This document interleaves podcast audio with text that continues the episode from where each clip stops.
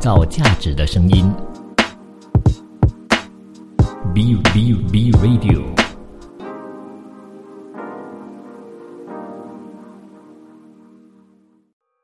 创造价值的声音，B Radio，欢迎收听今天的新兴企业家新兴思维。那么今天一如往常的，我们会有很多的企业家。那么今天站在我的面前现场的，我们有请到 Malcolm Lu，来自 IEQ 教育集团的呃这个 founder 和 CEO。那今天非常荣幸啊，Malcolm 啊，你好，Hello，大家好。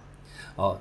非常棒啊！今天为什么我们会请 Malcolm 上来呢？今天的课题会有点不一样。那么过去其实上来的有好多的不同的企业的老板，然后不管是这个餐饮业的，还是呃这个培训业的，甚至是不同形形色色的这个企业都有啊。那么今天呃，如果你讲说做像你这样特别的这个课题的话，到目前为止是没有找过。呃，同样的类型的这个老板上来了，那做这个儿童教育或者是儿童生意有关系的老板是有的。那么刚才 Malcolm 就在我们开始之前就跟我大概聊了一下，刚才你讲说你们其实目前最 focus 的是 IEQ 是做些什么？嗯，专注力培训，儿童专注力培训。嗯，儿童专注力培训。那么其实。当我第一次听到这一个说法的时候，我可能会想到啊，这是不是一个特殊学院，或者是不是是给一些专注力有问题，或者是一些学生啊？我们在家长的角度或者老师角度来讲啊，就是一些难搞的学生，想要送去你那里给你搞一搞的一个地方。可不可以给我们解释一下这个到底是些什么？其实也对，对也不对哈。我这样说好了。当初的起源为什么会做专注力培训这个东西？的确就是因为我在教学的过程中，我们遇到很多被老师、被家长认定为是坏孩子的小孩。啊，因为我自己本身个人的成长经经历，那我懂得怎么去跟这群小孩相处。说真的，这群小孩他们自己本身也很想做一个好孩子，只是他们缺的是一个懂他们的老师。通过这样的机缘巧合之下呢，我就帮助了很多这种专注力问题的小孩，然后 让他们可以像正常的小孩一样，就是学习跟成长。我说每个小孩都很杰出，他们缺的只是懂他的一个老师。那当然，一段时间过后，我们发现，哎，其实专注力这个东西哦，不只是单单的对那种上课不认真的同学同学很重要。我讲一个坦白的东西。对于那种学霸来说，其实专注力也非常的重要。哈，脑科学研究告诉我们说，一个人的记忆力如果要好，他必须要有高度的专注。所以，我们中心呢，其实有百分之八十的小孩是正常的小孩，甚至是学霸。他们是希望自己的成绩可以变得更好，要求更好的记忆力、更好的学习力，所以来上这个专注力的课程。啊，这样可以帮助他们在学习上。就更容易记住老师学的知识，然后考取更优越的成绩。那么应该这样子讲好了，因为没有办法很具体的去了解到是学些什么，可能那个结果就是啊，这个学生来学习了专注力课程过后就变得更专注。但是所谓的这个更专注，他要用怎么样的一个方式去衡量？那是一个父母来讲，那像我自己有三个孩子。那我要怎么知道我的这个衡量标准在哪里？我的这个期待值是什么？我的孩子上了专注力课程过后，那那回来就跟我讲说啊，爸爸，我比较专注了嘛。所以你们是怎么样去做这一个呃考量，或者是怎么去做这个量化的呢？嗯，其实它方法哦是这样的哈，一般上如果通常会找到我们的。如果小孩子有专注力问题的，我们就会问爸爸妈妈说：“哎，爸爸妈妈，你可以让我知道一下你孩子的专注力目前是多少分吗？那现在孩子目前面对什么专注力问题？爸爸妈妈会让我们知道他自己本身想要的期待在哪里。我举个例子哈，可能一个小孩在学校被老师投诉，所以妈妈希望说这个小孩上课的时候可以认真上课。通过我们这样子的训练一段时间过后，你会看到孩子在班上他的情绪管理可以变得很好。他就不像以前这样子，可能动不动啊就会没有不想听老师讲课，然后就跟朋友聊天。他可以控制自己，然后告诉自己说：“哎，现在我是要认真听课的时刻。”你会发现，当孩子有了这个觉知过后，孩子的学习力相对的他就越来越好。他可以听懂老师讲的内容，学习内容，在学业上就可以越来越好。啊，这个是我们常常呃可以看到一个东西。那有一些宝妈是跟我说啊，老师啊，我的小孩他专注力很差，他在学校啊，在家里做功课，每一天看到那个十五分钟的功课，可能需要做三个小时做不完。像这样的小孩，我们就有方法让我们看到效果。比如我去年有，我之前有一个二年级的小朋友，啊，他来上我们的课之后，他每一天上做功课都要做到晚上十二点。他上了课之后，现在每天九点就可以睡觉，啊，这是爸爸妈妈可以看到的量化的那个效果。嗯，好，那么讲完了这段过后，就是想要来了解一下，这样什么情形啊，造成这所谓的比较难专注呢？它算是一个问题吗？因为刚才你用了一个正常小孩的形容词，那么其实从这里也反映出呃。就是站在你的角度，你也觉得他们是不正常的，应该是这样子解释吧。很多专注力问题的小孩，他们之所以会这样的话，我们根据脑科学研究的报告，你会发现他们很多大部分都是因为前额叶的发育受到阻碍。啊，前额叶呢，主要是主管我们的专注力、我们的行为动作跟我们的思考能力。好，所以你看到这一群的小孩，他们就是因为前额叶的发育。出现了问题，所以他们才会不能够控制自己的情绪，不能够控制自己的专注力。所以我们透过我们的这个培训过后哦，我们可以快速的活化孩子的大脑，让孩当孩子的全脑活化之后，他的这个问题就可以大大的降低啊，这是我们常用的一种方式。所以换句话说，这一个前额叶的发展是可以通过呃后期的培训。呃，去让它增强的，所以不管是这个呃年轻的，或者是小孩，甚至是成人，都可以去培训自己的前额叶嘛？可以，可以，都可以通过这样的训练去帮助啊小孩，甚至是成人，让他的专注力可以达到一个更好的效果。哦，我们是有一个具体的方法，可以帮助这一群的人。那这个部分我们。就来讲一下前额叶了，那可不可以跟我们来去了解一下，到底这个前额叶是什么？然后它是怎么样去操作这个功能呢？前额叶其实最主要它负责的就是三个部分啊，第一个呢就是我我们说孩子的专注力的问题，好，第二个呢就是孩子的行为举止。所以看到前额叶如果发育不完善的小孩，你看到的第一个情况就是小孩子不能够控制自己的。就有些小孩他会有一些奇怪的动作出来，那他也知道这些东西可能不应该，这个时间点不适合做这样的动作，可是他没办法。比如有些小孩他就是会一直发出声音，他不能太安静的，是周围环境太安静的时候，他就会敲击啊，甚至磨牙等等，他就要有一些杂声出来，啊，甚至有一些爸妈跟我讲说，老师我的小孩现在已经是十岁了，可是为什么他的行为动作看起来像七岁的小孩？我说对，这个就是前额叶发育遇到障碍。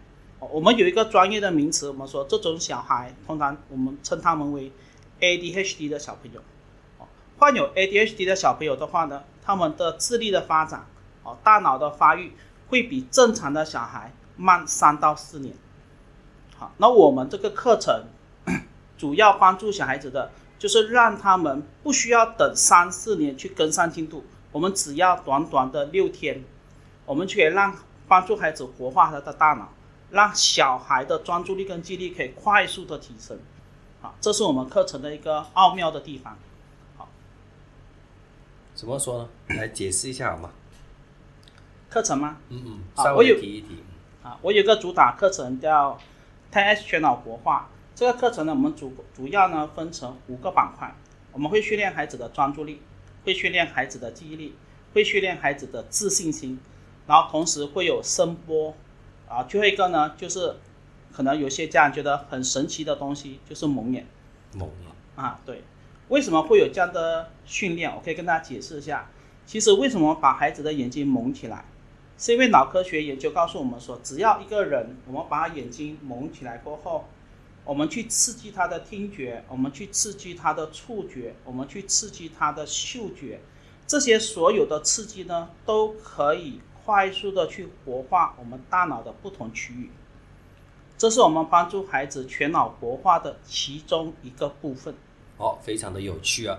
那么等一下我们下段回来的时候，我们就请 Malcolm 来跟我们去好好的解释一下，诶，为什么呃这个训练呢对于呃这些孩子有特别大的效率？尤其是讲到蒙眼这部分，我就觉得很好奇了。创造价值的声音，B Radio，下段回来再见。造价值的声音，B Radio。创造价值的声音，B Radio，欢迎回来，来到了第二阶段，那我们空就要来问一下你了。刚才你就形容了一下你们的这课程啊，非常的有趣啊，甚至有这个蒙眼的呃活动去提升这个小孩子的这个专注力。我想问一下你，呃，这一切的起源是什么？为什么你会去开始研究这样的一个东西？嗯，我们讲。呃，在这个你好不好去让我们了解一下你的这个背景？因为刚才你前面稍微提了一下，讲说你自己也是一个问题儿童，所以你觉得你很了解他们，可不可以跟我们分享一下？呃，我自己其实以前小学的时候，我的成绩也不好。我印象很深刻是我的马来文，我的一二三年级，我的马来文基本上都是二十分的，所以每一次考完试之后，我都是伸手被老师打的那个同学。我常常每一次被老师打手，我一个疑问，我说我想提升我的马来文，可是谁可以帮我？哦，三年级的老师他每一天都在教三年级的知识，可是我马来文的基础可能连一年级的基础都没有，谁可以了解我的苦衷？那我自己本身就是因为这样子，然后我上了四年级，我遇到一个很好的老师，他每一天考我们五个听写，五个生字，哈。我们通过这样的一个方式，他让我四年级、五年级、六年级快速的把自己的马来文捡回来。我在六年级的时候，马来文可以拿到 B，从一个一变成一个 B，其实就是因为我遇到了一个懂我的老师。所以我在我自己成长的经历过程中，我后来自己也很有幸的成了老师。我有二十二年的儿童教学经验，每一次我在学校教小孩的时候，我都会告诉我自己，我要成为孩子。生命中的那个贵人，我要成为孩子生命中那个懂他的那个老师。所以我在教学的 过程中呢，我遇到很多不同的挑战。有些小孩可能是完全不读书的坏孩子，黑社会老大，我可以用一年的时间去帮助他，让他可以变成精英班的一份子。啊，我可以帮助一些小孩子，可能完全叫我帮助一个自闭儿，这是我 我印象非常深刻的一个小朋友。他在学习上基本上大部分东西都跟不上，好，那那时候我教他数学，我可以用一年的时间，我可以教会他加法、减法、乘法，甚至除法。就我常常在问我自己，哎，这种小孩其实他真的可以学习，可是用传统的教学方式对他们来说，这个进步跟成长很慢。后来我就给我，我就去研究去上课，因为我是一个不喜欢抱怨的人。我觉得说，我遇到问题了，那最好的方法就是去学习。我上了赏识教育，我上了卡内基，我上了形形色色不同的课程，包括了一些可能大家听起来很玄的，比如数字学、占星学，啊，包括后来的儿童潜能开发课程，目的都是一样，就是希望可以帮助一些 这样的小孩，目前用正规体制很难帮助他们进步成长的小孩。让这一群小孩看到自己的价值，他们其实也可以很杰出。所以你觉得，在这些所谓的问题儿童的身上啊，他们缺的是什么？是缺关注吗？是缺时间吗？是缺教育吗？还是什么原因让他们没有办法去发挥自己？那我自己的看法是，呃，也许。当他们被放到一群人里面的时候，当我们都用群体式的教育去进行的时候，他没有被看见，他学习能力比较慢，他这个前额叶发展比较慢的这种情况，所以就没有给他更多的关注。所以换个角度来讲说，呃，是不是给他们更多的呃这个个字化、个人的这个关注和去理解，就能够解决这个问题啊？对，哈，说的很好哈，其实。我后来为什么会去学占星学、去学数字学？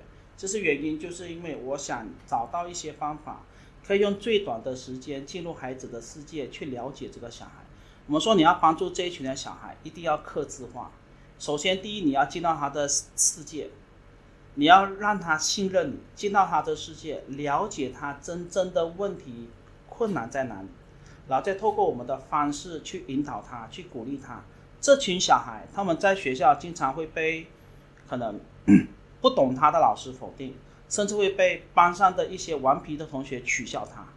那回到家的时候，那可能爸爸妈妈也不知道说是孩子是生病了，他们可能以为说我的孩子就是超级顽皮，那可能在家里也会被爸爸妈妈骂。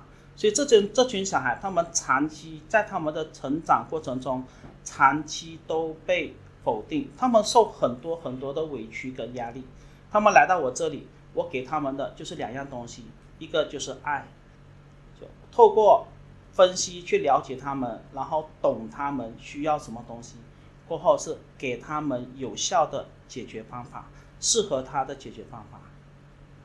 那么，更你觉得这个行业或者是你自己发愿要做的这件事情，如果要做得好的话，它的挑战在哪里？不断的学习跟成长，我现在其实，我觉得我现在每一个星期都做两堂的公益课，目的的原因在哪里？就是专注力的公益课，就是希望可以让更多的家长看到，其实我们的孩子他不是坏孩子，他真的也有这个能力变成好孩子。我们每一个小孩都有自己的天赋，他们缺的就是一个懂他的老师。我做公益课的目的，就希望爸爸妈妈看到这一点，让爸爸妈妈 重新去审视对孩子的态度，从你觉得你孩子是一个坏孩子，变成发现原来我的孩子只是单纯的生病，他需要一个懂他的老师来帮助他学习，帮助他成长。那这样子的问题就来了。刚才你讲说他需要克制化的去做这个教育嘛？那我按我自己一个旁观者的角度来看，今年一个课室之所以用课室课堂的方式去进行，就是要以一对多的方式快速的给多人这个内容和这个教育。当你要去到做克制化的时候，在人力上面的比例就不成正比了。那么今天一个特殊老师也没有办法去教太多的这个特殊儿童啊。嗯，你的时间也就只有那么多，而且你更需要花更长的时间在同一个人的身上。那么在这个比例上面，你怎么样去拿捏呢？那今天你想说，你一个人可以教一个、两个、三个，甚至五个孩子，我觉得都还有可能性。但你假如说你一个人要教十个的时候，我就会怀疑，那你这个所谓的克制化和时间上面，你又怎么样去做这个安排呢？对这个问题非常的好哈。我们说，这就是为什么我要去学。占星学，我要去学塔罗牌，我要去学生命数字这样的一个东西，因为它可以缩短我们了解一个小孩的时间。一般的情况下，一个老师要去认识一个小孩，他可能需要两个月、三个月去摸索，他才知道这个小孩的性格是属于哪种类型的，他有什么天天赋，他有什么特质。用我们的这种生命数字的这种方式，我们可以用短短的，只要跟孩子聊天一个小时。我就可以看到这个孩子他的能量磁场天赋在哪里，小孩就可以跟我建立一个非常深厚的连接。当孩子跟我有一个很好的连接过后，我们其实就可以很有效的去帮助这个小孩，他就愿意打开他的心扉，让我们知道他面对的困难，我们就可以因为他的困难，我们克制化的去给予他相应的培训，让孩子可以快速的进步跟成长。因为刚才你这样子讲的话，其实了解是一段时间，然后在提供相应的培训的时候，还是需要另外一段时间。这个培训的部分，你们目前是怎么样做到多人的制度呢？好，那我们培训的部分，因为我们知道每这种小孩，每一个小孩其实他都需要有人可以陪伴他们成长，所以在我们的培训课里头呢，我们有一对一的专业的辅导员去陪伴小孩，我们有一个讲师在授课。然后同时，每一个小孩都会有一个一对一的专业的辅导员去陪伴小孩。每一次小孩子遇到任何的问题，专业的辅导员就会马上上前去提供帮助。嗯，那么讲到这里的话呢，我想要问一下你，在这种所谓的呃时间上面呢，尤其是像这种特殊教育啊，要找人才的话，会不会讲说也是另外一个挑战呢？会。真的，这个行业要找到懂一个小孩的老师真的不容易。好，好像我现在我培训我的老师，我也用了两三年的时间才能够把我的老师培训出来。嗯，好，那么下一段回来的时候，我们再呃去问一下 Malcolm，让我们他跟我们去分享一下，要如何去做好这个企业，做好这个教育的这个生意，同时也要如何去让我们的所有的这些呃学生呢，有个更快乐、更容易学习成长的一个环境，创造价值的声音，B Radio，创造价值的声音，B Radio。创造价值的声音，B Radio，欢迎回来，来到了这个第三段了。那 Malcolm 就来问一下你好了。那从你一开始去经营这件事情，所谓的去针对这些特殊的儿童去下功夫，说是或者是选择了这个赛道、这个行业，那你有面对过一些什么比较难和挑战的问题吗？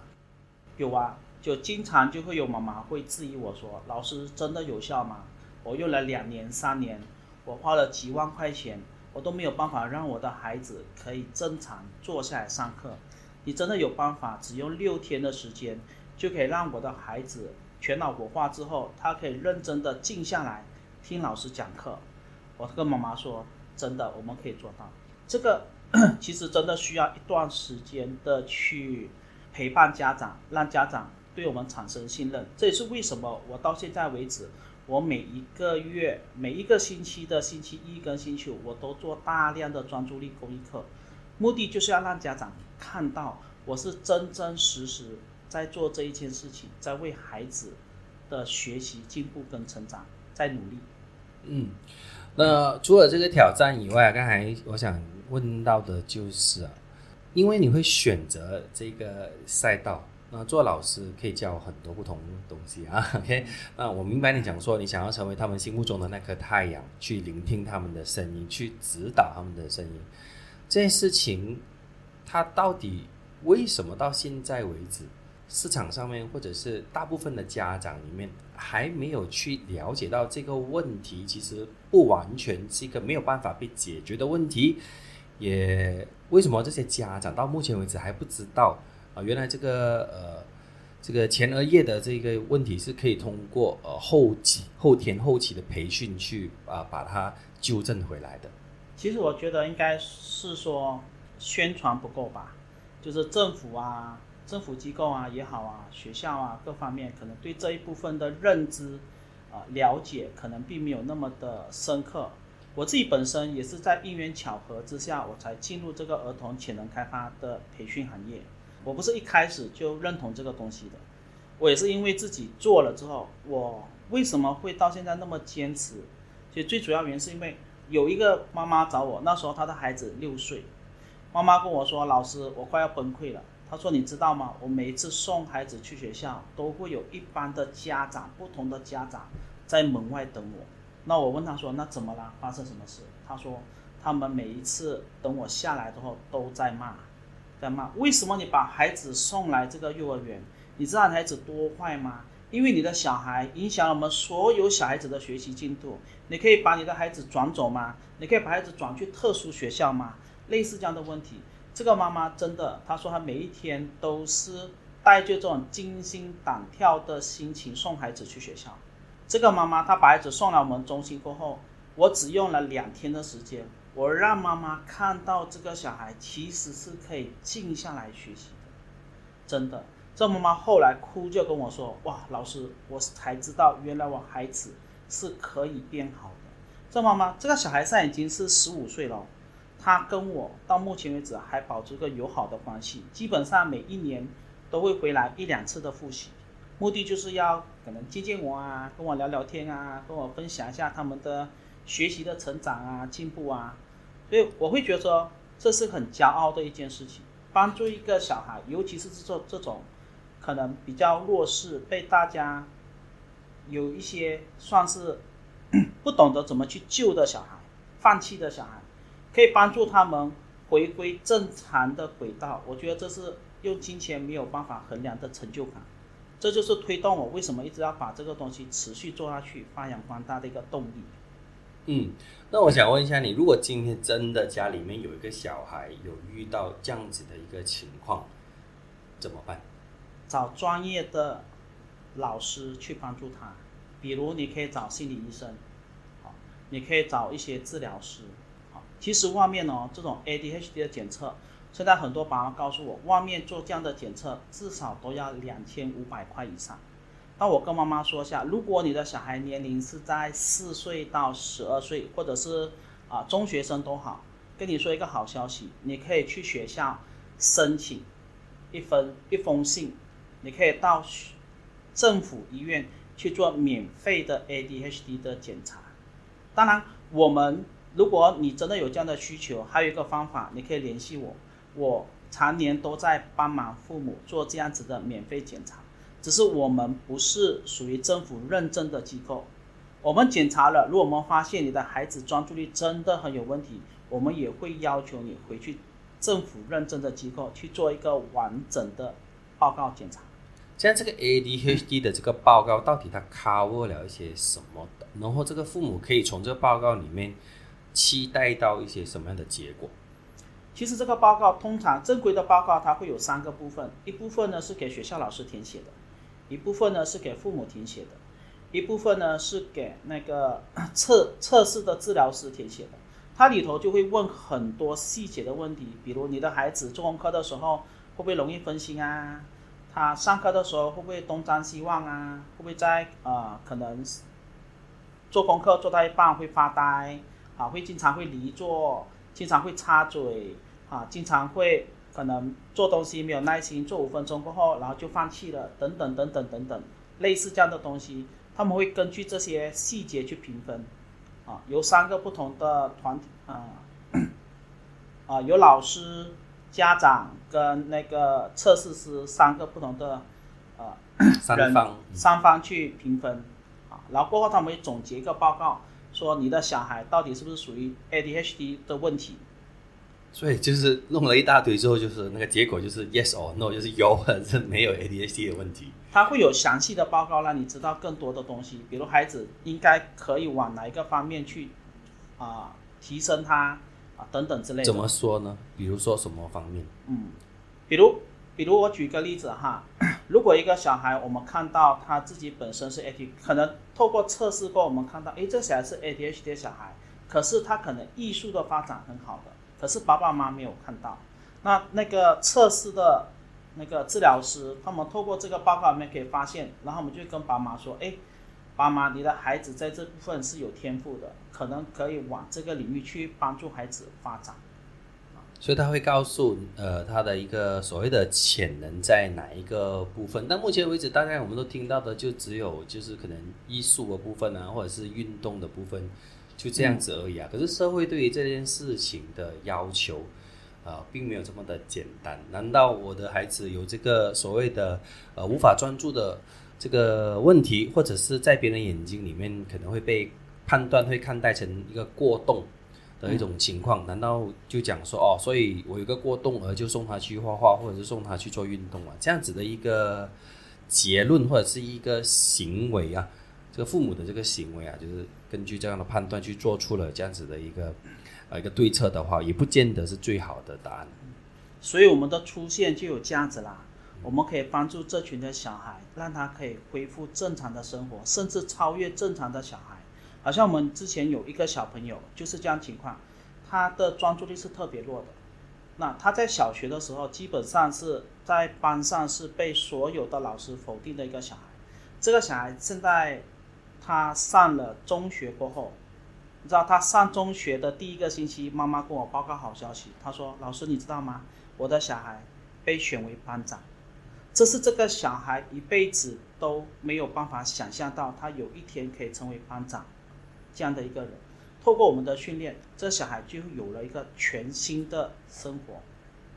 我们可以激发到孩子的潜力，让他看到自己的价值，让他可以恢复正常的。”生活甚至超越正常的小孩，遇到更好的自己。因为刚才你讲了，就是讲说这个小孩，呃，如果发现有问题时，像刚才那个上幼儿园的时候，家长会劝他讲说，把他送到另外一个地方去。所以你会认同这样做法吗？不认同。我可以告诉大家，我上一次遇到过的就是这样的小孩，他是一个天才过动的小孩，可是因为那个培训机构要求他们把孩子送去特殊学校，这个爸爸就真的让孩子在特殊学校待了八个月。后来透过一个机缘巧合认识到我，我请爸爸把孩子带来给我检测。后来我们发现，他这个小孩其实只是天才过动。天才过动的小孩常常也会被大家误认为是 ADHD。我们想一想，如果这个小孩是天才，我们把他当作是蠢材在栽培，那就是一个天堂跟地狱的差别。好，创造价值的声音，B Radio，下段我们回来再见。创造价值的声音，B Radio。创造价值的声音，B Radio，欢迎回来，来到了这个最后一个阶段了啊。那么，Malcolm 就问一下你，诶，今天如果是幼儿园，的确，其他的父母都 complain 了，我想说这个孩子有这个问题，他应该把他送到你那里去，或者是相关的这个单位去。所以，我们还是把他从原本的生活里面抽离了出来，让他去到另外的地方去学习。又或者像刚才你给的这个例子，那这有过动的这个情况的话。然后父母把孩子送去这个特殊儿童的学校，那这个本来不是一件好事嘛？因为所有的问题出现是认知的问题，那么可能第一个最大的认知并不是小孩，而是这个父母需要去认知到你的孩子是跟别人不一样的，可能先天性他这个脑额叶的发展就不够好。啊，有点缺陷，需要去后天的这个培训。所以在父母在认知的部分知道这孩子是有问题，或者是需要被补助加强的时候，这个孩子再送到去特殊的，像刚才讲的，呃，这个特殊学校的时候，为什么却被反观看作是一个错误的行为呢？难道特殊学校不就是应该要针对特殊的儿童去做特殊的教育吗？哦，这个问题非常的好。哦，我可以跟大家，我我不确定是不是，我不能代表所有马来西亚的特殊学校，我只能说分享我遇到的这个家长告诉我的事情。他说他的小孩送去特殊学校，特殊学校只是单纯是高级的保姆，他没有教小孩子任何的知识，每一天就是教小孩子自理。那你要知道一下，特殊学校什么小孩都有，如果你的小孩是天才儿童。你把他送去特殊学校，他每天跟那种可能脑儿麻痹的小孩在一起，跟那种会口吃的小孩在一起，跟那种行为动作走路可能就是不正常的小孩在一起。你要知道，在这个年龄，你的小孩模仿力是最好的。他会不会为了要融入这一群小孩跟他们玩，他也尝试让自己变成他们的一份子？这个是我们要深思的一件事情。我不是说特殊学校不好，但在进入特殊学校之前，我们会建议爸爸妈妈可以的话去找一些好的单位，先去试一下别的方法，有没有更好的方法可以帮助你的小孩进步跟成长？因为特殊学校的儿童啊，他们的学费也不便宜，一个月八百多，你一年要花个差不多整万块钱在孩子身上。那你可不可以用半年、一年的时间，把这一万块用来培训你的小孩，找到懂他的老师去培训孩子，或许你的孩子是有机会像正常人一样学习呢？因为刚才的出发点就是，其实这个这个问题很矛盾啊。那因为这个家长今天呢，我们讲说，如果他完全。就是跟同学融入在一起，在学校里面呢，中规中矩，老师没有 complain，他也不至于不上课，不至于没有专注力，可是可能功课也没有很好，这种情况就比较容易被融入，因为他们就像大部分的人一样。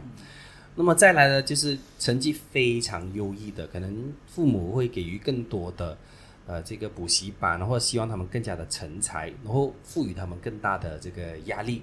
那么还有另外一群同学，就是所谓的不是那么跟正常同学一样行为的，那他可能学习有一点点迟，然后专注力有点不好。那个刚才讲说，父母应该是要认清这个事实，然后送他们去到一些特殊的教育，或者是让一些对的老师去把这个问题给解决。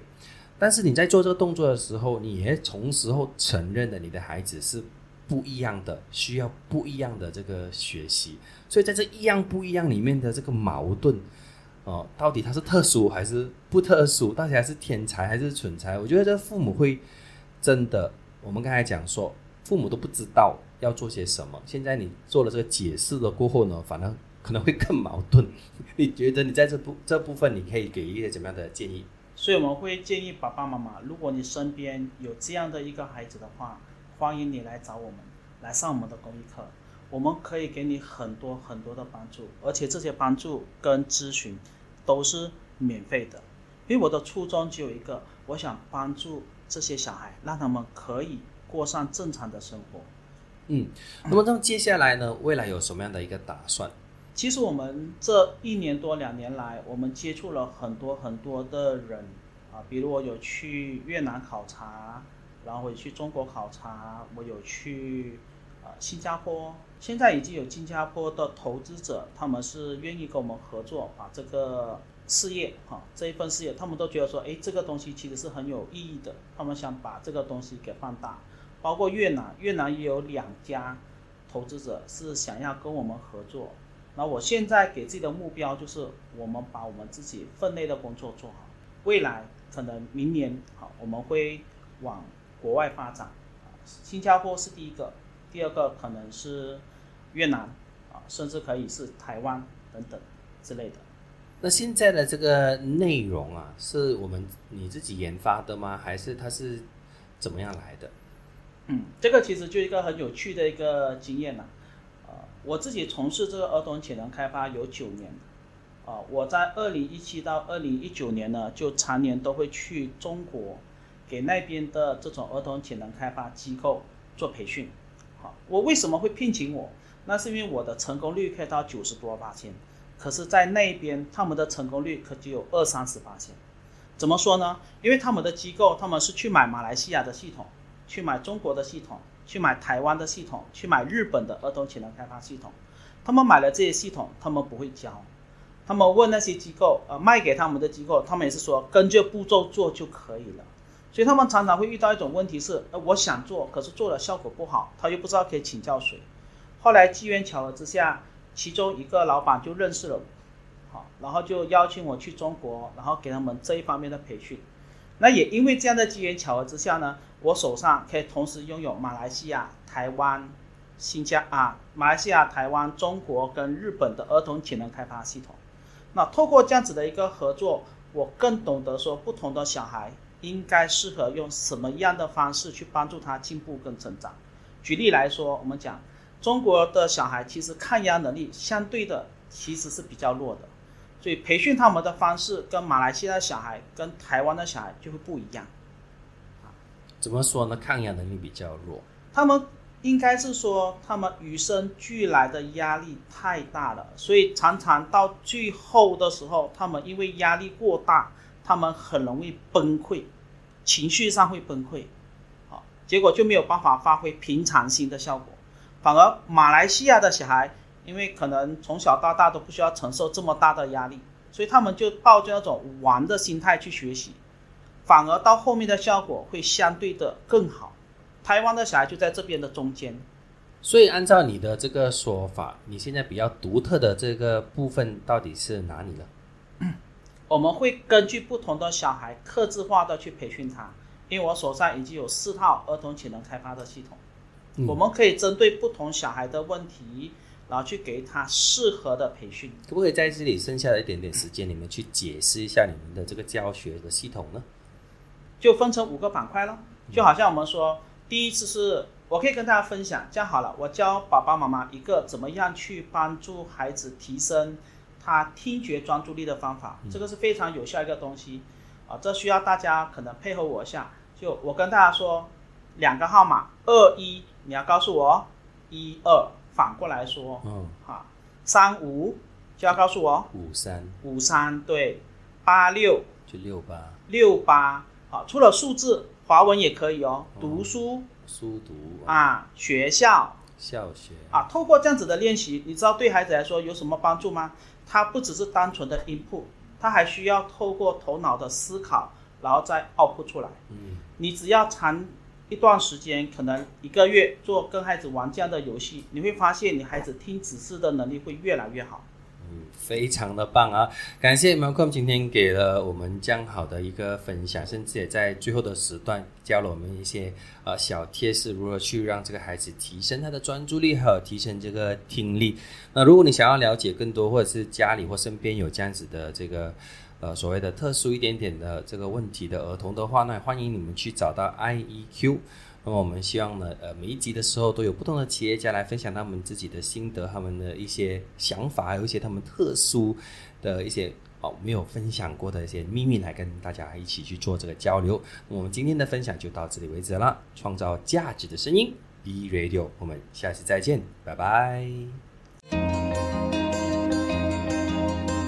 创造价值的声音，B Radio。